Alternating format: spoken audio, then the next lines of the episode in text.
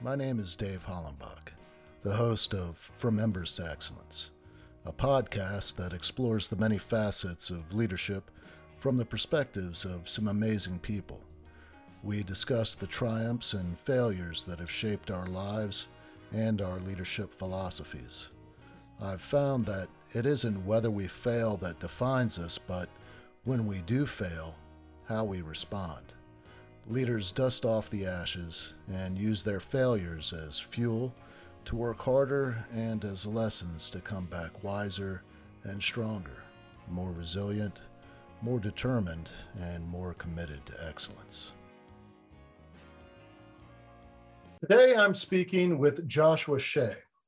He is a coach, author, and speaker who shares his story and educates people about pornography addiction.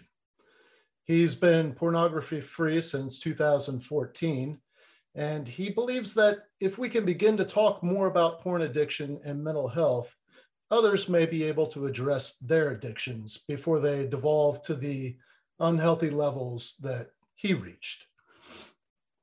Uh, Joshua is a uh, TEDx speaker. He has addressed the issues that come with being a partner of a porn addict and raising children in a world of high speed internet access. He's been interviewed more than 250 times. He's written three books, designed an online course for partners, and he coaches both addicts and partners. We're going to dig into really what porn addiction is and really get a sense of how one can recognize it, um, how better to approach it uh, from whether it's you that's addicted or if you're the partner of someone that's addicted. And uh, I just want to say thank you, Josh, for coming on. Um, I, I really appreciate you you agreeing to do this interview and and I, I've been looking forward to talking to you. So thank you so much. Well, thank you for inviting me, Dave. I appreciate you uh, letting me speak to your audience about this issue because it's something that so few people still want to talk about. But if we're going to talk about pornography addiction in this world, we need to be able to uh, kind of man up and and uh, recognize that despite the fact it involves sex and nudity and those little things in the back of your head you don't want to admit you're curious about or need to be you know itches that need to be scratched um, we need to grow up and and talk about this because we're in a world now where it's a serious issue and the longer we don't address it the worse it's going to be once we finally do. Before we really dig into this this path that you're on right now all the research that you've done the books that you've written i kind of want to get a sense of what led you to this point in your life. And um, i read that you you were born and raised in central maine and that's where you currently reside. Um, what was life like growing up in in maine uh, well, Maine is one of those places where people hear you're from there and they tell you how beautiful it is. And usually the next sentence has something to do with lighthouses and lobsters. Um, and while I'm sure that's, I could do that for many of the places I've been, uh, you know, stereotyping the tourism type stuff. Um, you know the other 42 weeks a year it's not that great here which we're in the middle of right now. Um, but it was it was a good place to grow up. It was safe. My parents uh, had rough upbringings um, in their uh, respective families. Um, I think what probably ultimately drew them to each other was that they could give my brother and I in the 1980s the 1950s upbringing they didn't get and that they probably felt gypped out of. So, in, in, a way, despite the fact that you know it was 1980, uh, Maine is very off the beaten path. We're the only state that borders one other state. Um, we're kind of tucked away up there and forgotten about. Um, it was a very uh, 1950s kind of upbringing for me, um, and it was uh, it was safe Um, unfortunately, uh, the biggest mistake my parents made um, was that they chose a caregiver for me, a babysitter who I went to when I was young, when they were at work. My parents were both elementary school teachers. Um, they chose a babysitter for me who was uh, very, very uh, inappropriate with children, uh, sexually, physically, mentally. Um, it was a really rough time. There was a bunch of abuse that I didn't talk about because I was too scared to. And that's where I developed some maladaptive coping methods, where I developed survival skills, where I kind of developed the mantra of just survive to the next day. That's all you have to do. Uh, lie, cheat, steal. The whole idea is just to get to tomorrow in one piece. Say what you have to say, do what you have to do. And uh, when I was 12 years old, an older cousin, uh, they exposed me to hardcore pornography in the form of magazines. Uh, keep in mind, this was the late 80s.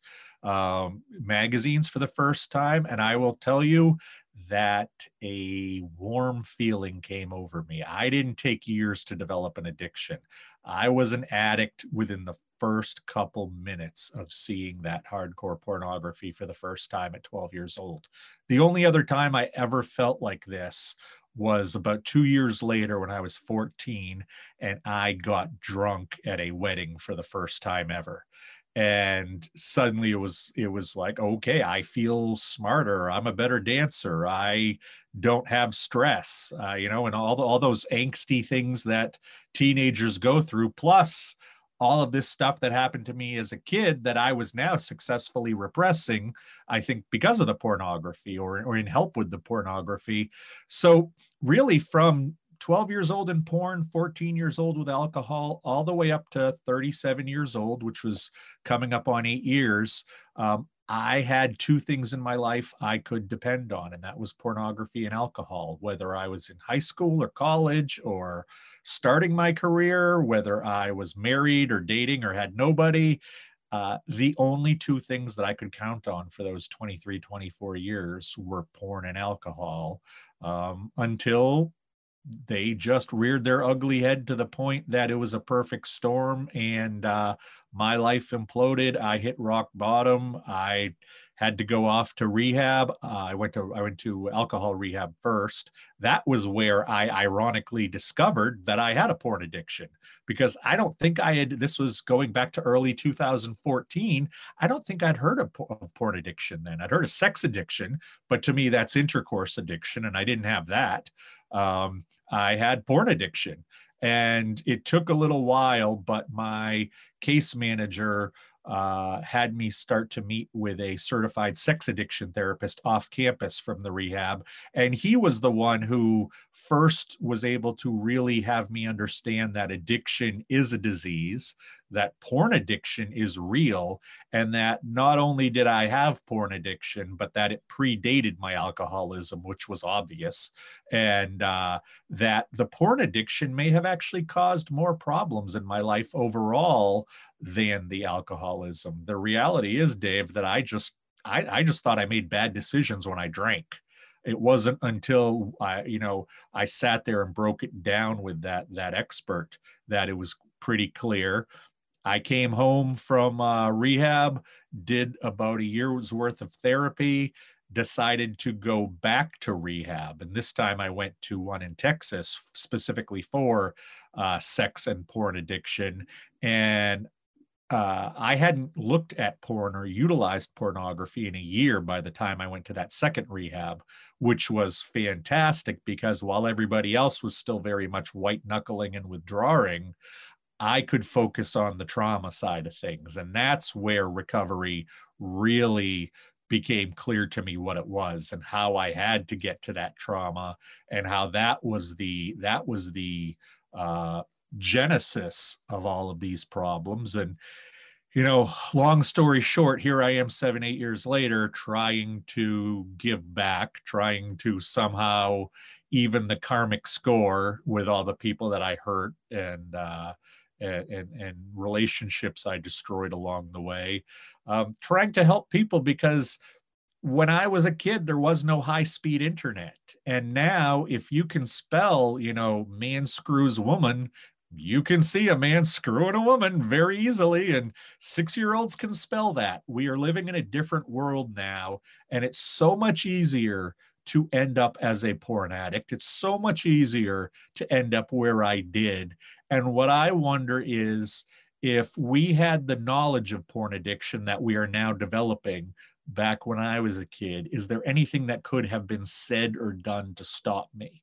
Um, I don't know. I'll never know, but at least I can try to help people not go down a path that I did. What advice do you give people now if if they're concerned about their their children um, viewing porn or uh, you know whether it's like teenage boys or whatever.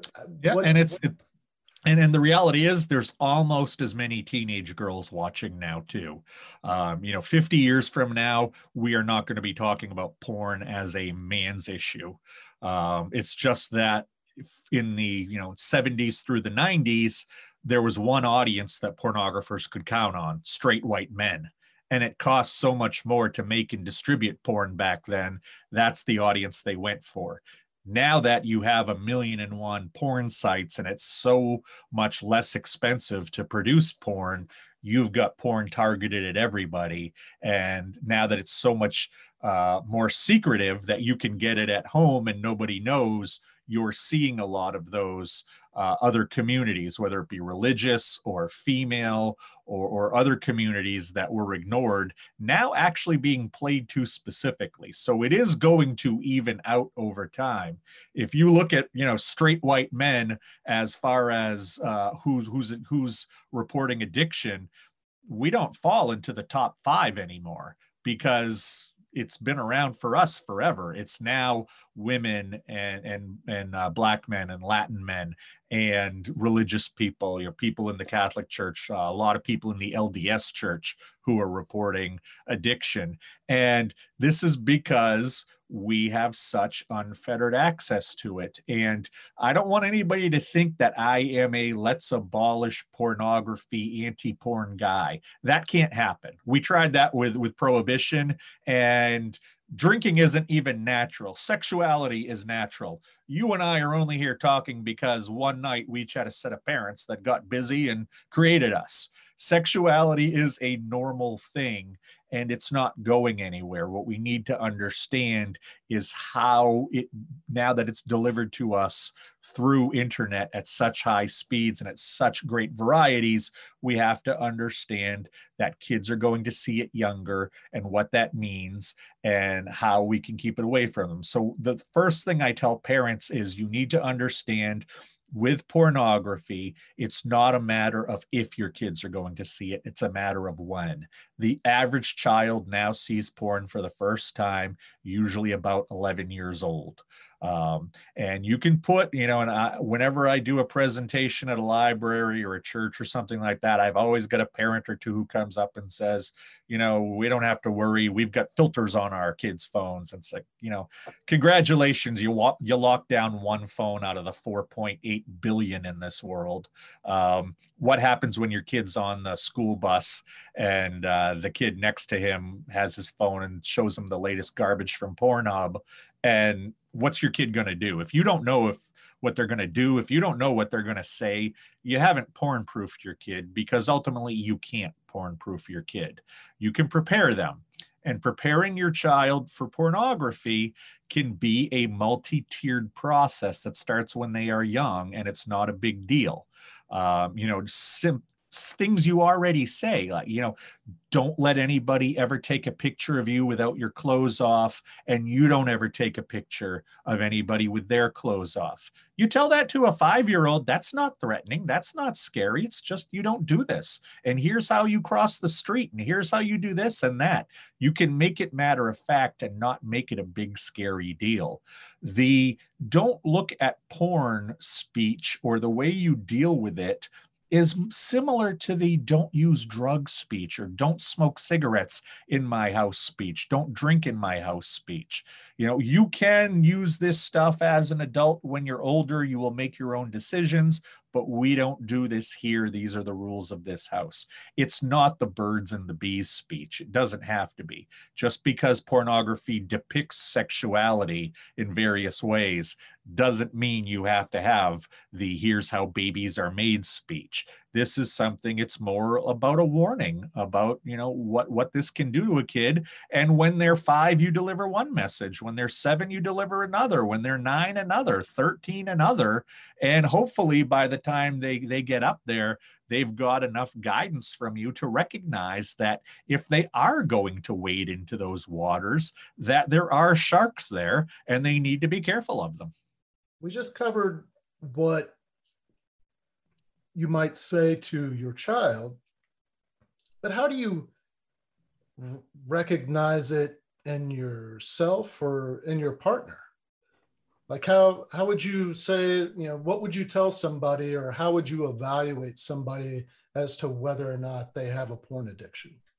Well, um, when I'm coaching uh, people, uh, probably I see for for the addict side of things, it's probably 80% men, 20% women. When it's partners, it's exactly switched. It's it's 80% women, 20% men. But what I uh, what I really point at first is uh, when people say, you know, I think I may have a problem. I, you know, how do I know if I have a problem? And I would say, well, tell me about your vacuuming addiction. And they're like, well, what do you mean? No, just tell me about your vacuuming addiction. Well, I don't have a vacuuming addiction. Well, you don't even ask yourself if you have a vacuuming addiction? No.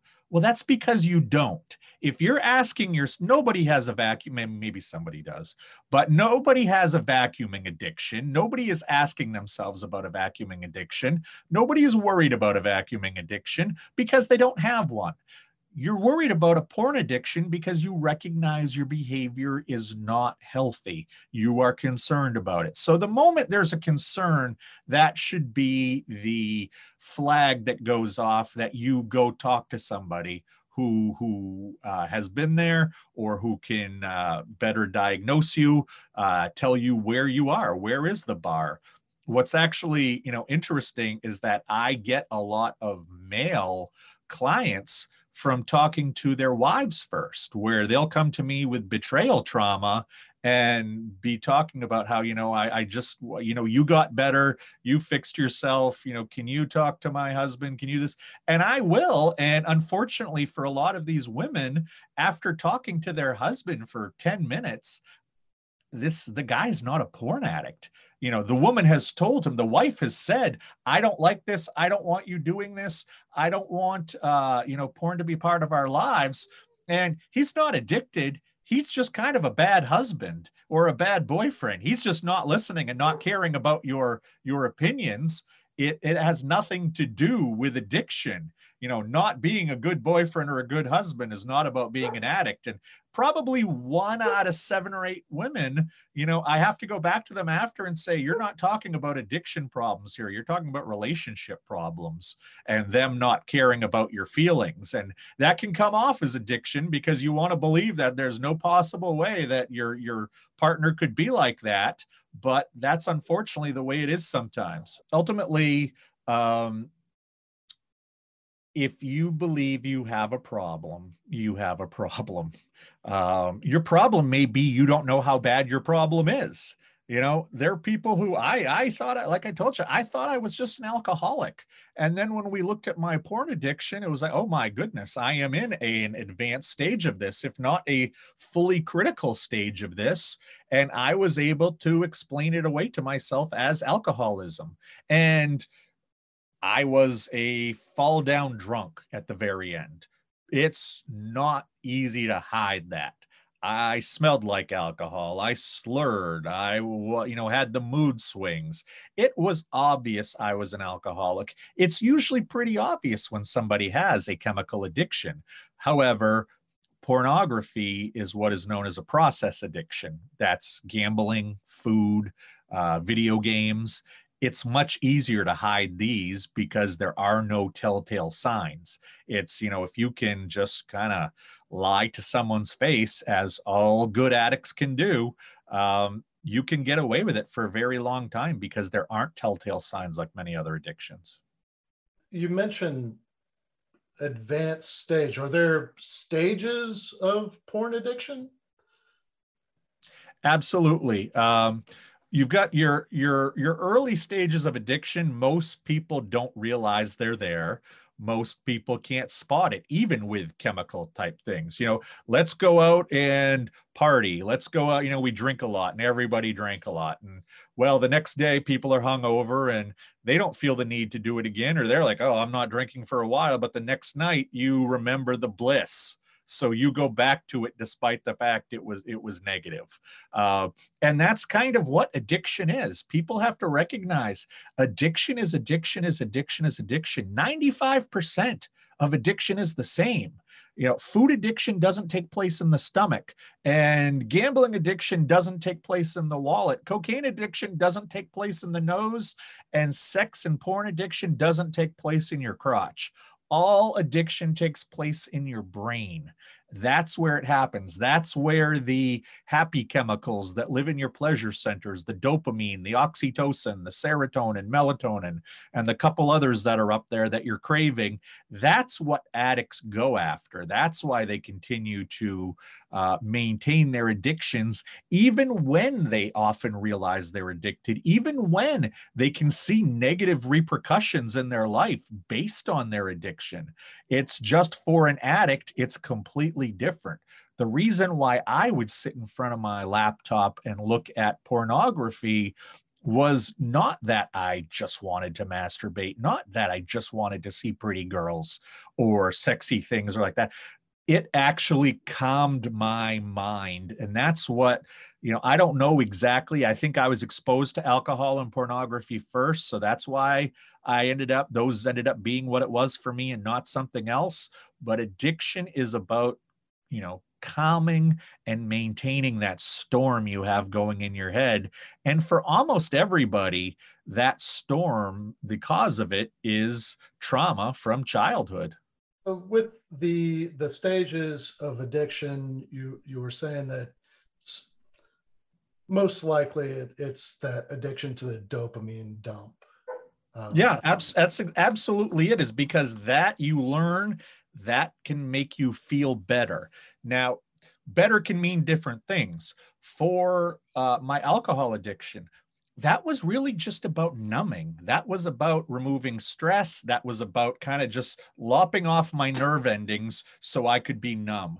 My pornography addiction was about power and was about control.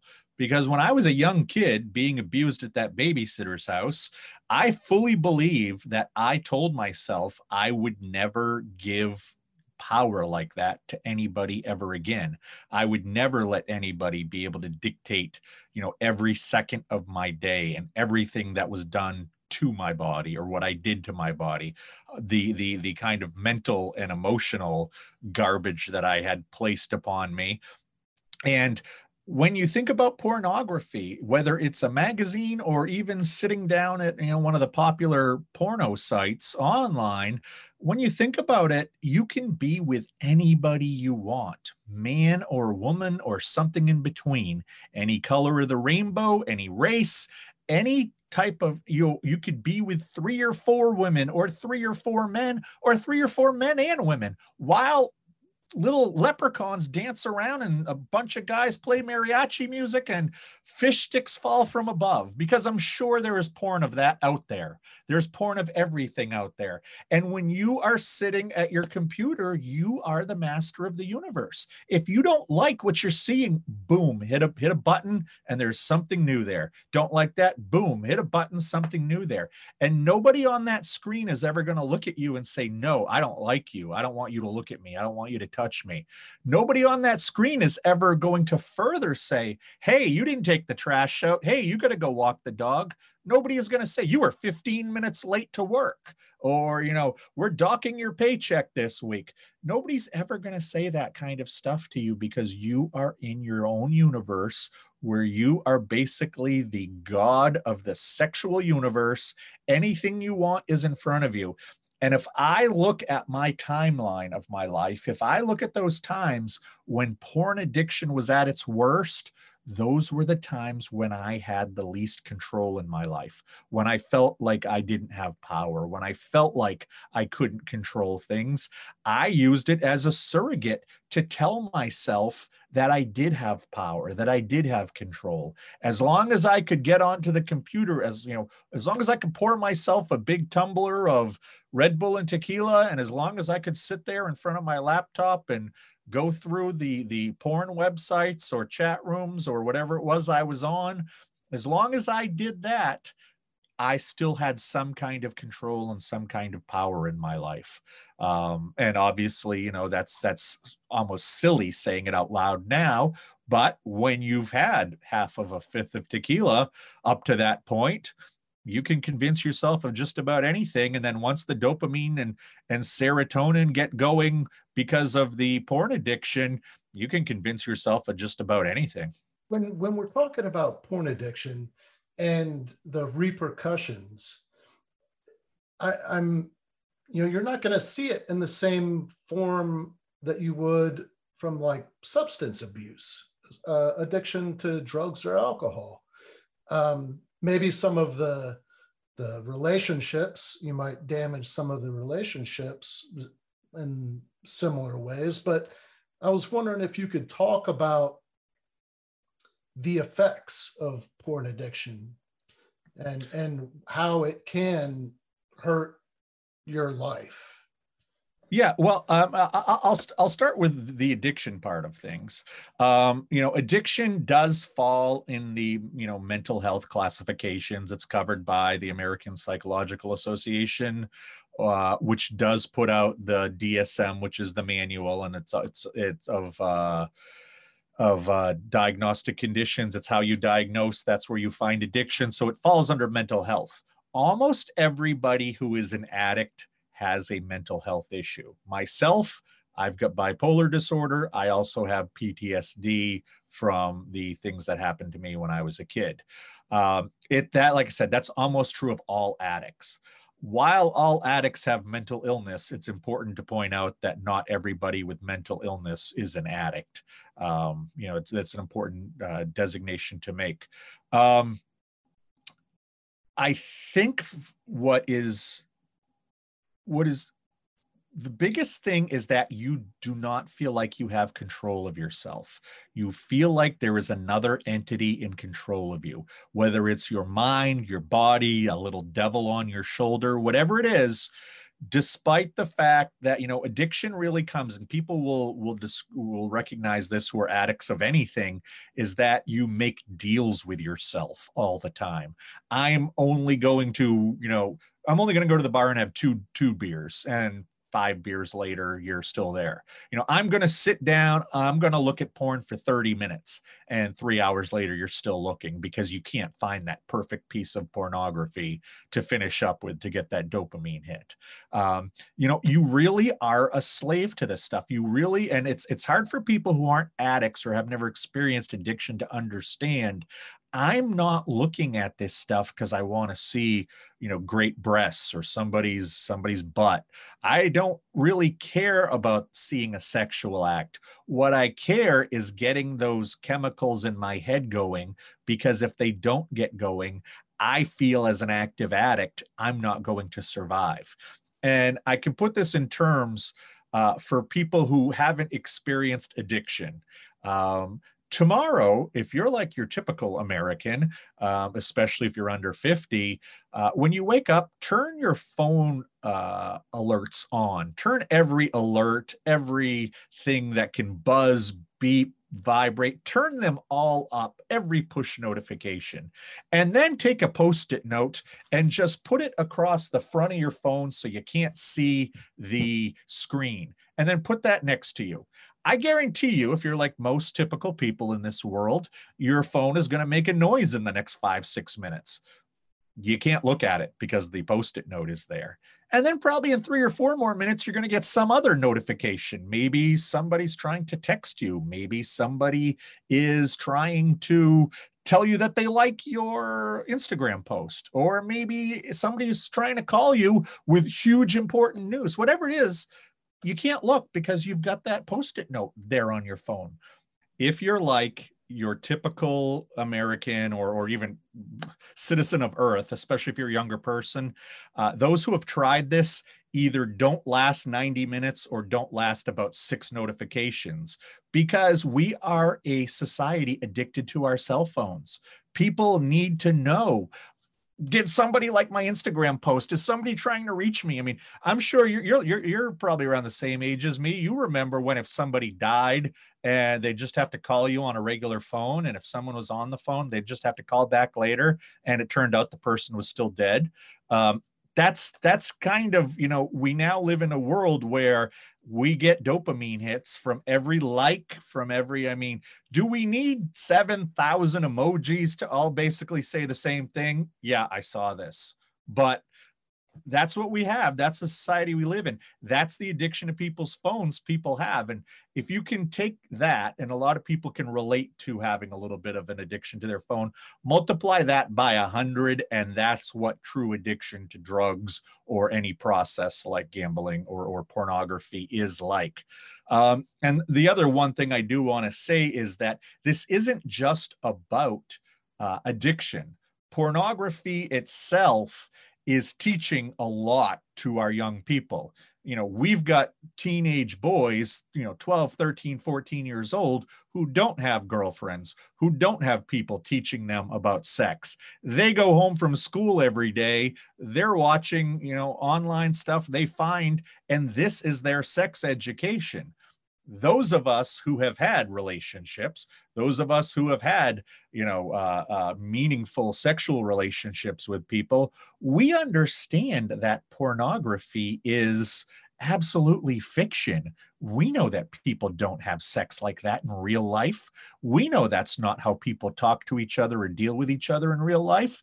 You know, I think all these 12 year old boys, all they want to do is probably become pizza servers based on the, uh, or pizza delivery guys based on all the videos you see, or, or a tennis instructor. They seem to do real well in the videos. But you know, you and I know that's it's not a documentary, it's not a reality show, it is fiction. And but these boys, especially the boys, although the girls are getting this too, these boys see men treat women in most porn, even the most vanilla porn, uh, as an aggressor. You know, the man in a porn almost always has his hand around the girl's neck and is saying horrible things to her and is bending her in ways that most people don't bend in real life. And this doesn't even talk about how all of these videos end which is usually on the girl in a way that most of our wives and girlfriends would never let us finish. Yet these guys get these messages at a young age. And there's a phenomenon happening that I've been trying to talk more about lately because I've been talking to more women in the 18 to 22, 23 year old age group and they are starting to have an aversion and are talking about this amongst their friends to having sex with virgin men. So there are a lot of virgin men who are going off to college hoping that they'll, you know, finally have sex and when they finally meet somebody who does, they start acting like Ron Jeremy or John Holmes or one of these other guys and they turn into Mr. Joe porn star when that's not what these women want. Many of these women who have sexual experience, you know, see the guy all of a sudden become this other character entirely. They don't want to deal with it. They don't want to have to be like, no, that's not how you do this. Fine, I'll teach you. They don't want to deal with that crap. So there are there are a lot of women out there who, when they find out a guy is a virgin, they actually stay away. They don't try to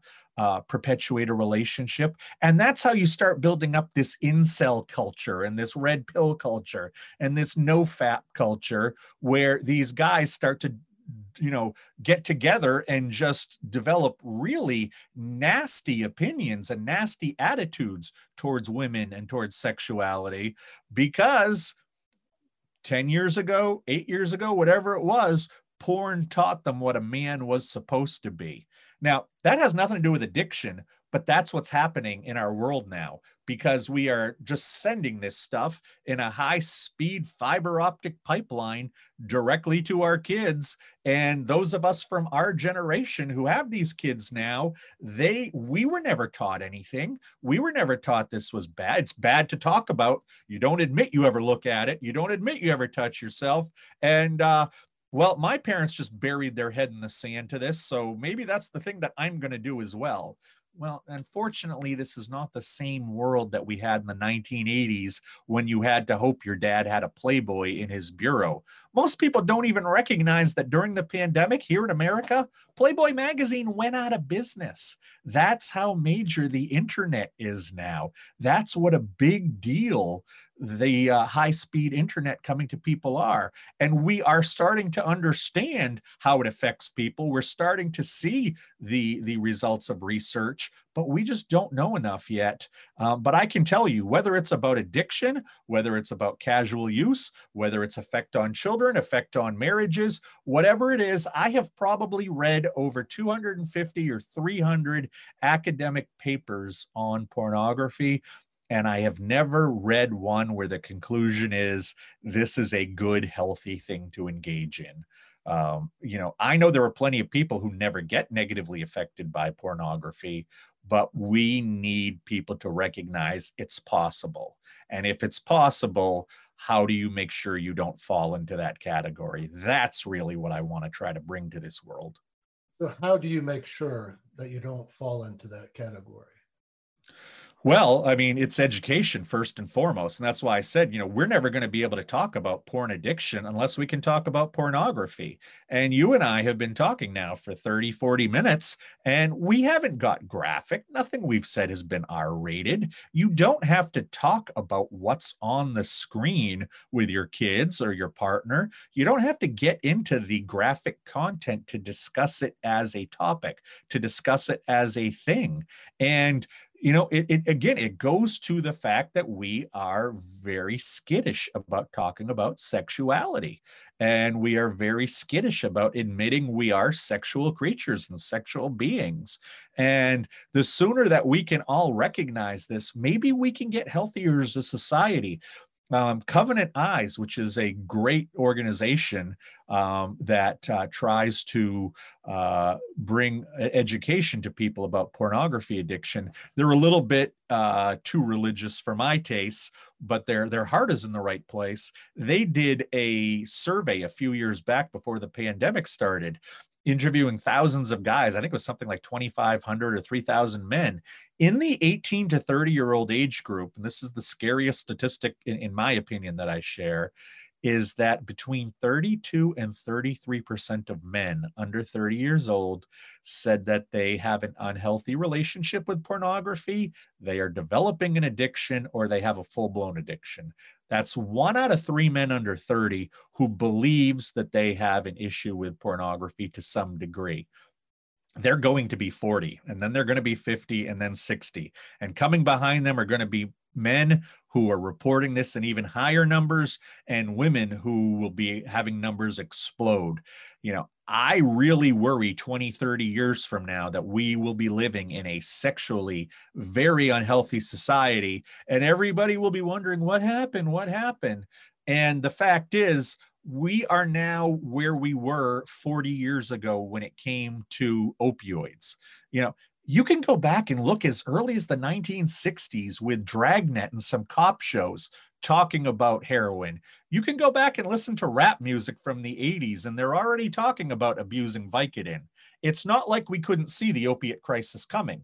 It's just that once it hit, the people who aren't the gross ones, the people who aren't from the wrong side of the tracks, the people who mat who, who don't matter in society. Once it got to all the good people, once it got to all the proper people, then politicians started caring. Then, you know, the opioid crisis became the biggest thing we could talk about. Well, we bricked for 40 years, and we're going to brick for another 40 years on pornography if we don't start recognizing this is a problem now. We don't need a generation of grandfathers and great grandfathers out there who are addicted to porn before we do anything about it. That's why I'm out there just trying to spread education that this stuff can lead down a very, very damaging road. And uh, yeah it, it isn't cocaine. It won't you know blow your brain apart. It won't stop your heart but then again, it can absolutely destroy your marriage. It can absolutely destroy your relationships with people. Uh, there are people who found out that I was a porn addict, and I haven't talked to them since. I live in a small town, and it came out pretty. It was, you know, it's a big enough town that uh, you know there there are opportunities here. It's a small enough town that when you screw up, everybody finds out.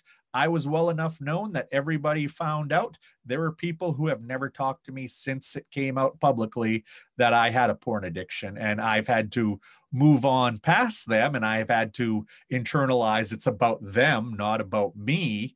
But that's the society we live in. We are burying our heads in the sand when it comes to the effects of pornography addiction. And pornography addiction is not a moral failing. It's a health issue and we need to view it as such.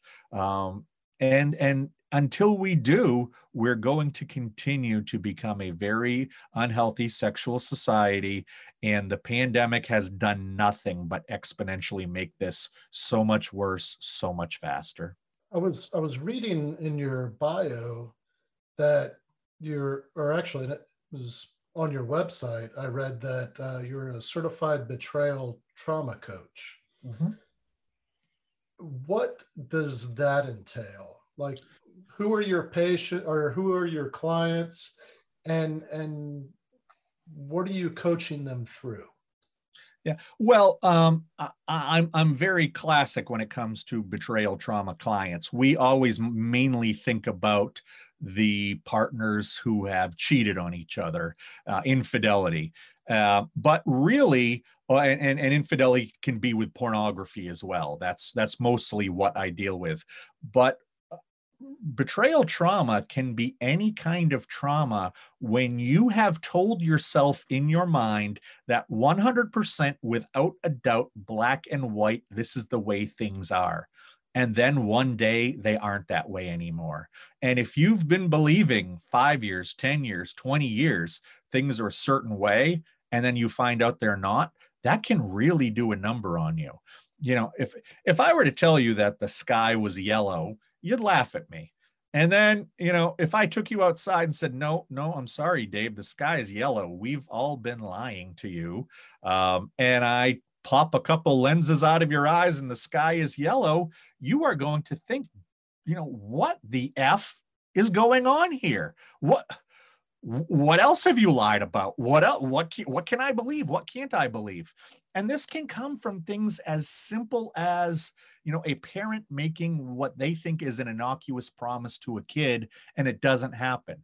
It can come from something like just moving from one town to another and having a rough adjustment in the new town if you're a kid. You know, it it, it is basically just your entire world that you believe is true something some major piece is pulled out of it. It's like a jenga puzzle. Somebody pulls a piece at the bottom and the whole thing can go tumbling and mm-hmm. you know especially when it comes to betrayal and especially when it comes to being from the person who you think is your life partner who you think always has your back. Suddenly you find out that this guy or this girl has been looking at pornography for 10 years that you notice gee we haven't been having a lot of sex lately and gee am i the problem here? One of the biggest issues i face as a uh, trauma coach is trying to make the the client recognize they had nothing to do with their partner's addiction. They had nothing to do with the decisions they made. In my instance i became a porn addict at 12 years old. I met my wife when i was 26 she found out i was a porn addict when it all came out when i was 37 so i had been a porn addict for 14 years before I met her. I hid it from her for another 10, 11 years. She, like almost every person who is a partner of somebody who discovers there's a porn addiction, asks themselves what they did wrong. Was she not sexy enough in bed? Was she not adventurous enough? Did she not do something she should have done? And none of that is the case. How, if I had an addiction at 12 years old, how could somebody I met at 26 years old have anything to do with it? They don't. but it's absolutely natural they ask themselves and not just that but they ask themselves what else should i not believe what else is this person lying about can i trust anything out of this person's mouth who am i even with who am i married to and when that hits deep it is dark and it is it is really bad. I I don't think that trauma hits partners in addiction any worse than it does with sexually based addictions, whether that's infidelity and, and sex addiction or intercourse addiction, whether that's porn addiction, whether that's something that's more of an outlier like exhibitionism or voyeurism. When you find out that this person you think you know everything about is like this and has hit it so well, it rocks a lot of people's worlds and it's uh it's it's tough for them to to move forward because their entire foundation has been rocked and dealing with them is a very very uh, in, in, some ways it's almost tougher and it's almost uh, it, it's it's even more tragic than dealing with an addict because these people didn't ask for this. These people didn't cause this. These people just happen to be an innocent bystander to somebody's disease. And uh, it basically they were holding a grenade and it blew up and now they have to try to put themselves back together. So how do you coach couples through this? And and you know you said well, that you, first, first you do it separately because ultimately what you need each person to do is recognize that they are responsible for their health they're responsible for their happiness. Yes, you need a network, you need support, you need people like me who can give you ideas and talk about how others have got through it, but ultimately it will fall on the individual's shoulders. You know, I can't make anybody uh, look at porn, I can't make anybody stop looking at porn. They have to make that decision. I can't make you trust your spouse again and uh, your spouse can't make you trust them again. That has to happen in time. You have to make that decision. And it's really a matter of walking through things and having people talk about their own trauma, how they feel so broken, how they, because when somebody has betrayal trauma, I believe betrayal trauma, especially between a boyfriend, girlfriend, or husband, wife, or any two uh, sexual partners, I believe that that is really just uh, another trauma, and it's the latest trauma from somebody who I prayed would never traumatize me. Because just about every client I talk to, whether they are an addict or whether they are a partner of an addict, has some kind of trauma story from youth. So usually we have to go there. Most of the clients I deal with who are addicts, only 20, 25% of it is the actual work of developing tools to stay away from the addiction because the addiction is just a symptom of a bigger problem. The bigger problem being that unresolved trauma.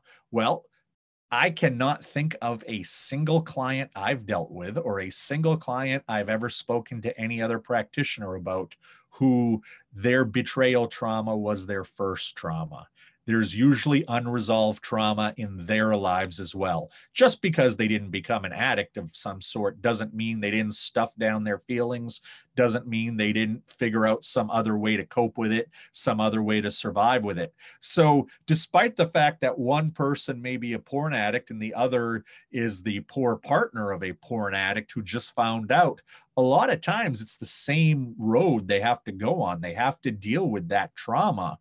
And once they start to deal with that trauma, then you can get them together and talk about what happened, talk about their uh, their their their shared trauma, talk about how this evolved. One of the other certifications I have is as a uh, therapeutic disclosure specialist because so many people want to know what their partner did. So many people need to know what their partner did to move forward but one of the least healthy most dangerous things you can do is just be sitting watching Netflix one night and either you start asking questions of your betray betraying partner or the betraying partner starts blurting the stuff they did to the person sitting next to them and they don't have somebody there guiding them through that process because they can cause a lot more damage. Some people just need to hear headlines. Some people need to hear every little detail. Some people need to think about what they need to hear for a while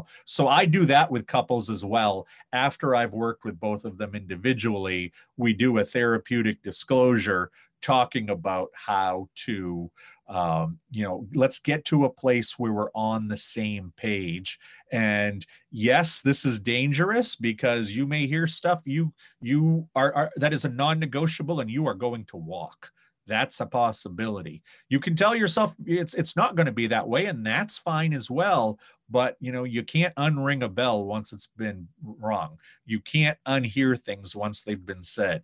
So we go through that process very carefully. We get them together talk about these things very carefully and then i work with both of them individually and them as a couple um, to try to get through this section of things and try to begin to build the trust again.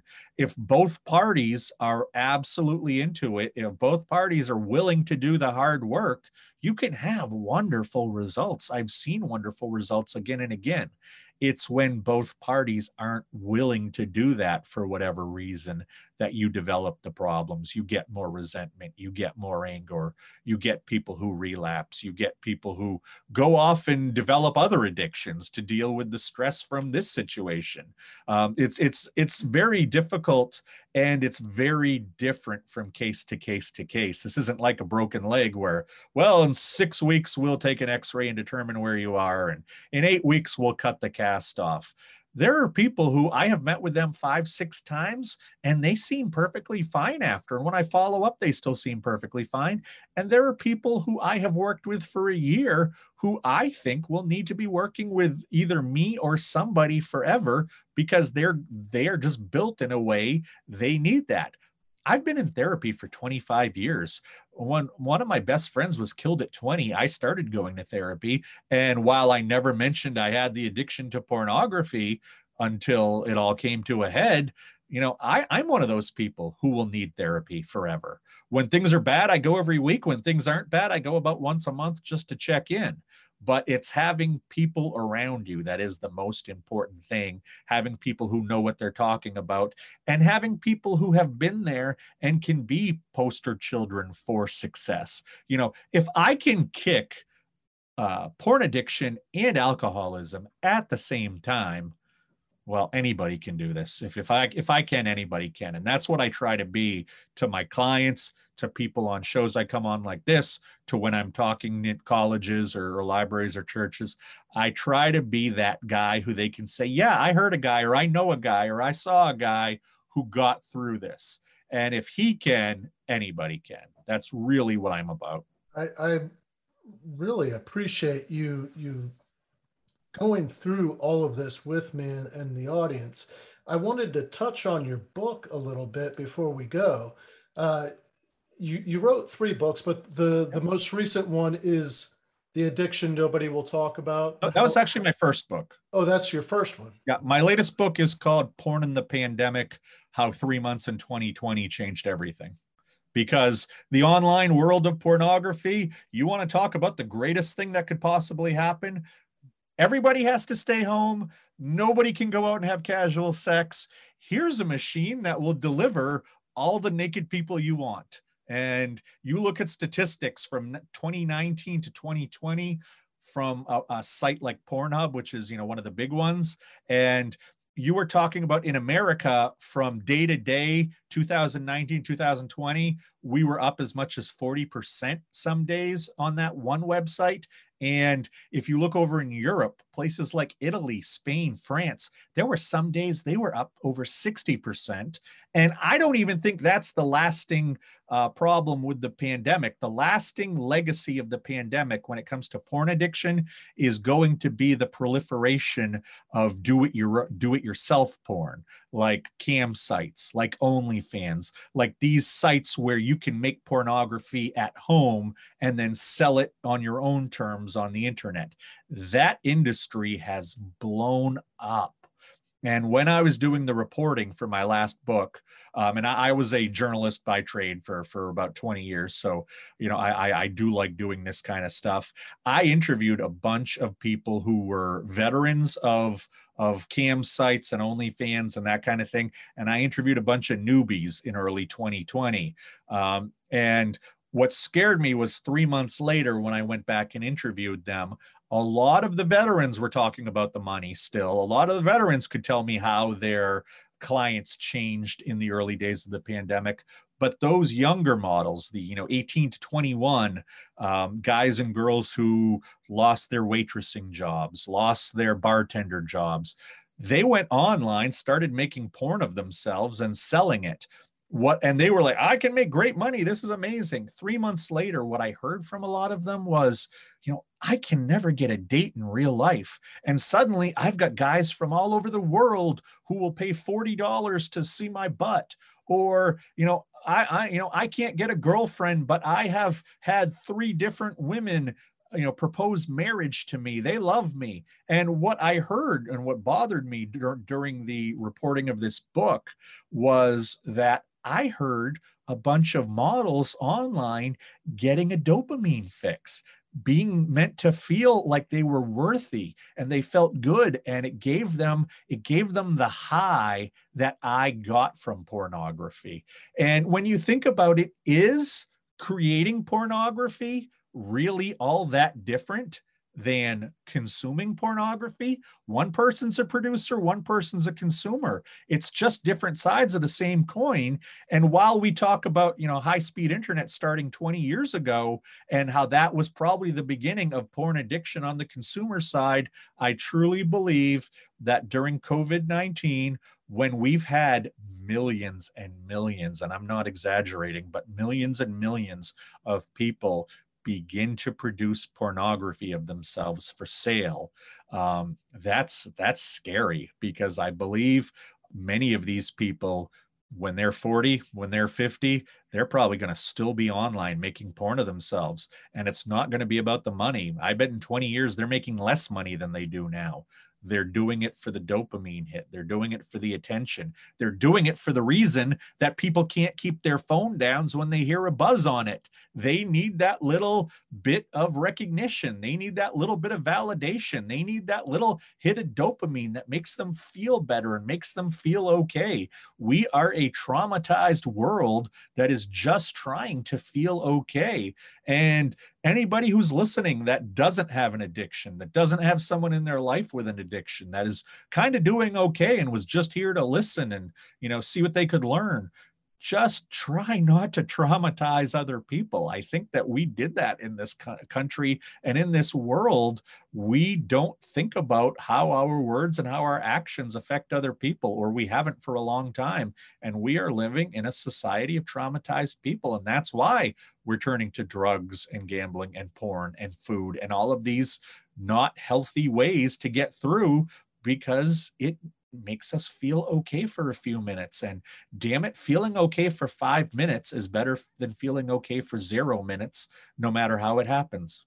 I learned I learned so much today. This has uh, been a great conversation, Josh.